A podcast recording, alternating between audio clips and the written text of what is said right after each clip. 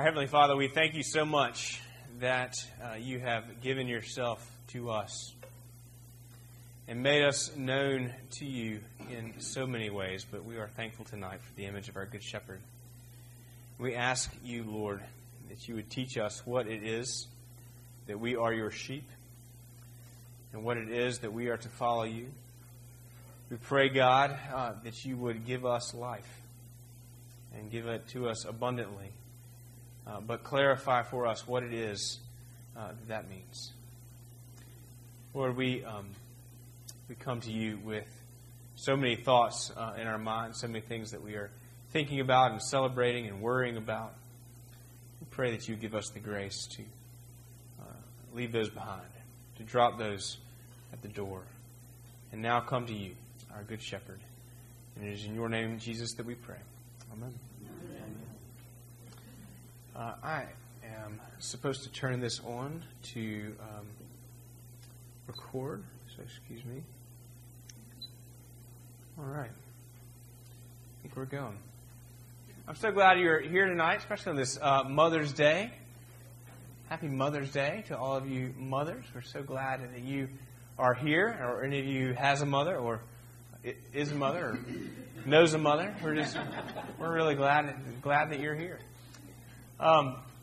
Incredible passages that we have tonight, but you know, I had to sort of giggle a little bit because I'm so funny, and I thought to myself that Jesus, like when he says, "I came that you might have life and have it to the full." It sounds like, you know, Good Shepherd Financial Services. And you can kind of imagine, and I actually had the thought I should Google to see if there is a Good Shepherd Financial Services somewhere. And you know their tagline is you know that you might have life and have it abundantly.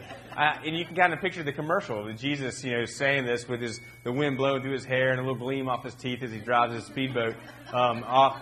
Because that's kind of what we think about when we think about the abundant life. I think about like the retirement commercials. This is what you need to plan for. Walk confidently in the direction of your dreams. When I think of the abundant life, I think of a life of abundant things. Might be abundant wealth or abundant opportunity, or wealth that affords me the opportunity to do the things that I want, or the ability to not have to worry about things and to be able to take care of things. And I was we just bought a puppy, and so there's a whole new abundance in our house right now, all over the place. But we had to finish our fence. So I was this afternoon the way that Amy went and worked out, and I poured concrete into post holes. And I was thinking, is this the abundant life? I don't really have an answer for that, but I think what Jesus means by the abundant life, and what I mean, or at least what Visa commercials or things like that mean by the abundant life, are totally different. And that might be intuitive for you, but at least what we think about and what we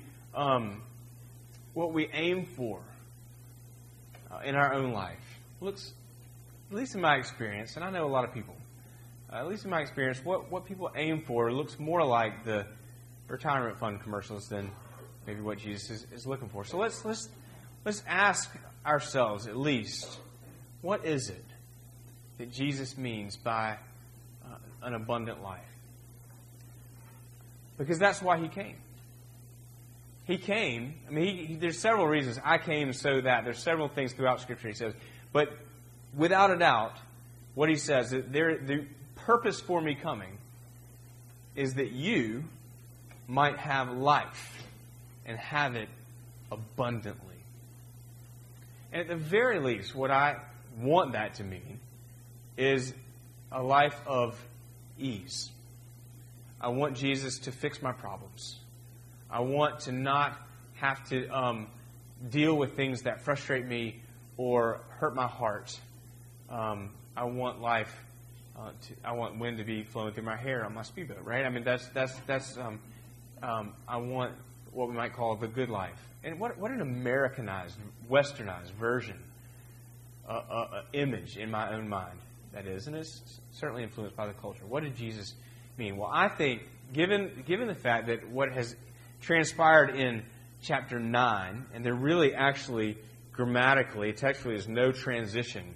So the Good Shepherd passage goes right out of chapter 9. What happened in chapter 9 was where Jesus healed the man born blind. You remember that? And he said, you know, who sinned, this man or his parents, that he was born blind? And Jesus said, nobody sinned. He was just born blind, but so that God might get glory. And then the man sort of gets into a little skirmish with the Pharisees. You remember this? Over, who are you to say that call this man righteous? You're just a sinner. You were born blind, and it's all about who is righteous, and how did they get that way? And Jesus comes right out and says, "My sheep know my voice. I am the door of the sheep. I am the good shepherd. I came that you might have life."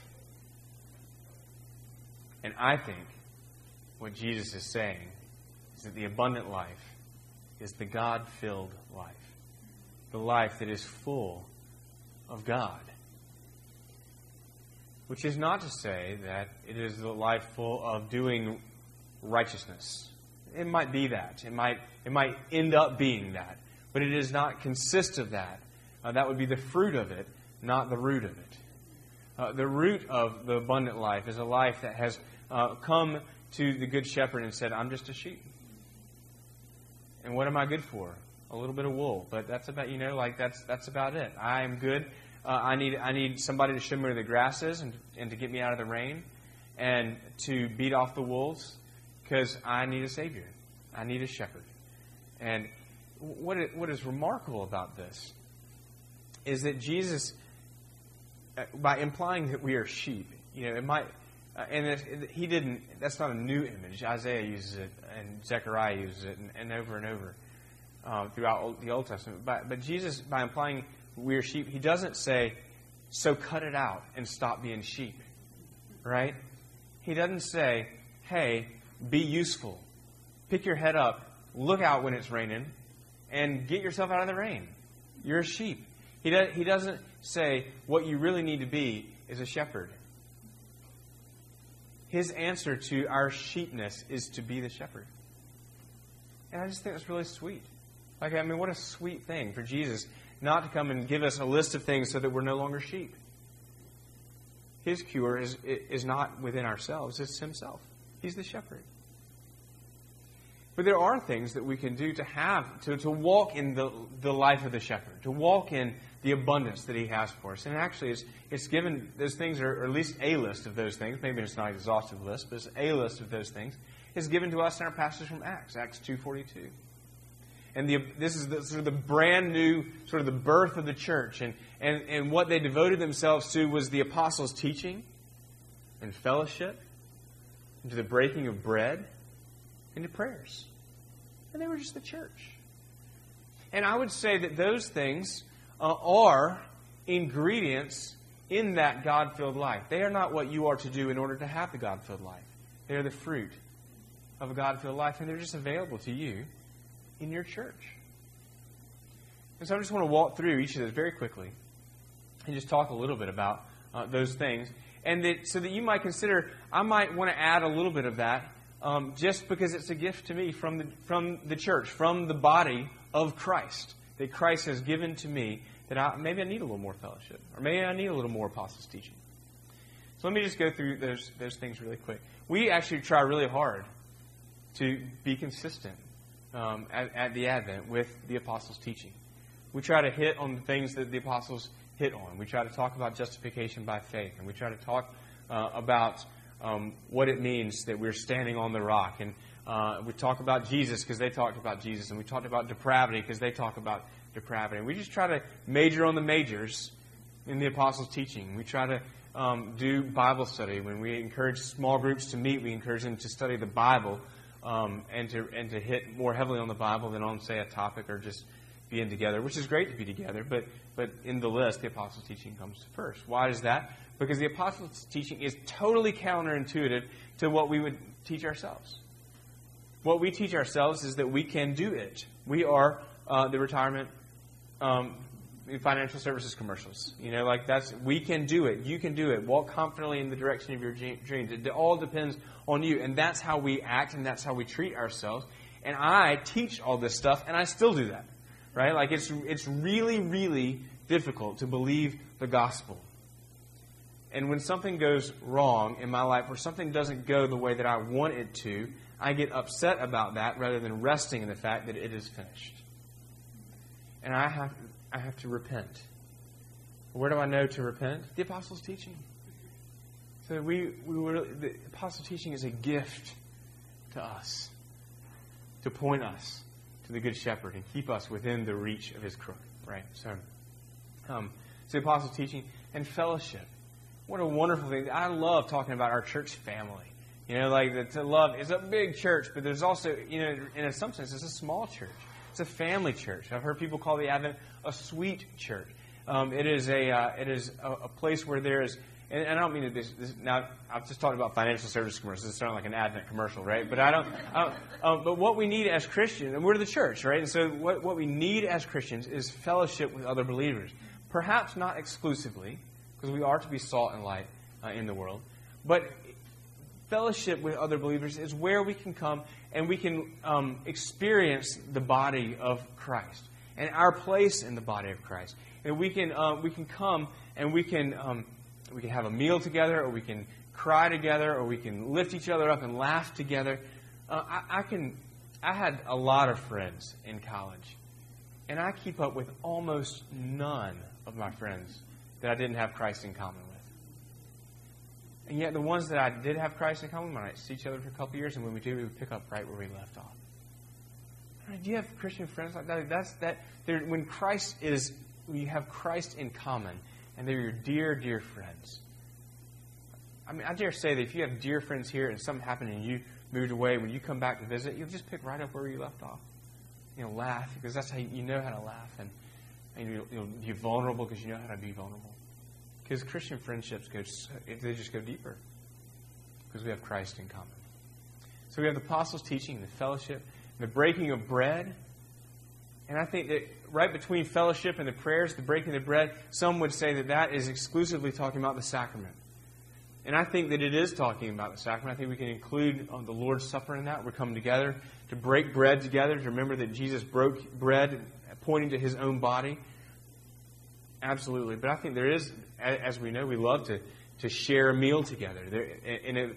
In our culture, almost as much as in their culture, the sharing of a meal together means intimacy. It means fellowship. It means a bond between us.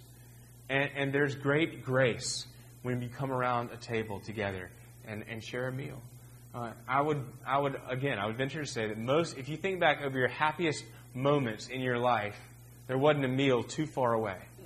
Right? I know for me. And you can probably think about the top 2 or 3 meals that you've ever eaten in your life. I can. Agua al Due, Florence, Italy, with Amy on our super. It was. I mean, I wanted to cry. Like I didn't even want to eat. I wanted to put it in my mouth and just die right there. I didn't want. It was amazing. Balsamic steak. It was go. If you're ever in Florence, Italy, go. It was incredible. But it's a really great gift. So we have fellowship, we have apostles' teaching and fellowship, the breaking of bread, and prayers. And I want to say to you, like I've said this before, I'm not a great prayer.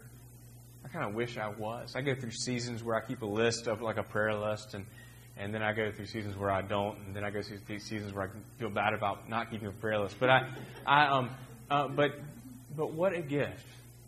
Like I was thinking about it, just I don't know if your mind wanders when you pray, but mine does a lot. And I used to really beat myself up about that, but now I've sort of learned to pay attention to what is my mind wandering to when I pray. But one of the things I was thinking about in prayer the other day was, oh my gosh, I'm talking to God. Like, you know, isn't that funny? Like, but oh my gosh, I'm talking to the one who said, okay, let there be light, and there was light. I am actually in conversation with. and I'm not just like posting a message on some random chat room that may or may not ever get read. Like, we're talking. He knows my name. He knows everything about. He knows me better than I know myself. He loves me. And like, he thought up duck-billed platypuses. I mean, it is unbelievable to me that we actually have access to the throne room of God. I mean, think about. You know, I know some of you do have access to really, really important places. Like, if I thought of, like, if I were walking in the Oval Office, you know, I just think about, oh my gosh, like I probably won't ever, but I can't imagine how sort of overwhelming that would be. What an experience! Unless I thought, you know what, I've been in the throne room of God. And this place got nothing on there, you know. I mean, like I think we forget, and it's okay that we forget because it's just it ought to be commonplace. What a gift of the Good Shepherd to us that He has given us the apostles' teaching. I mean, He taught them so that they could teach us, right? This is right from this Good Shepherd's mouth. The apostles' teaching, and fellowship with the body, breaking of bread. Entrance into His castle, access to the throne room of God in the prayers. And I just pray that you would see them not as things that you must do in order to gain His favor, but the things inside the sheep pen, like food that the shepherd has given to his sheep. That you can come and eat on those things and be healthy. I think that's enough. Let's pray. Heavenly Father, thank you. Thank you that you love us so much. Thank you that you love us so much that you have called us sheep, but that you have called yourself our shepherd. Thank you that your solution was not to tell us not to be sheep, but to give us the food that we need to be healthy for what we are. Help us to remember that you're our shepherd. Help us to stay within the reach of your crook with the apostles' teaching and fellowship and breaking of bread and the prayers. Thanks be to God in Christ Jesus. Amen.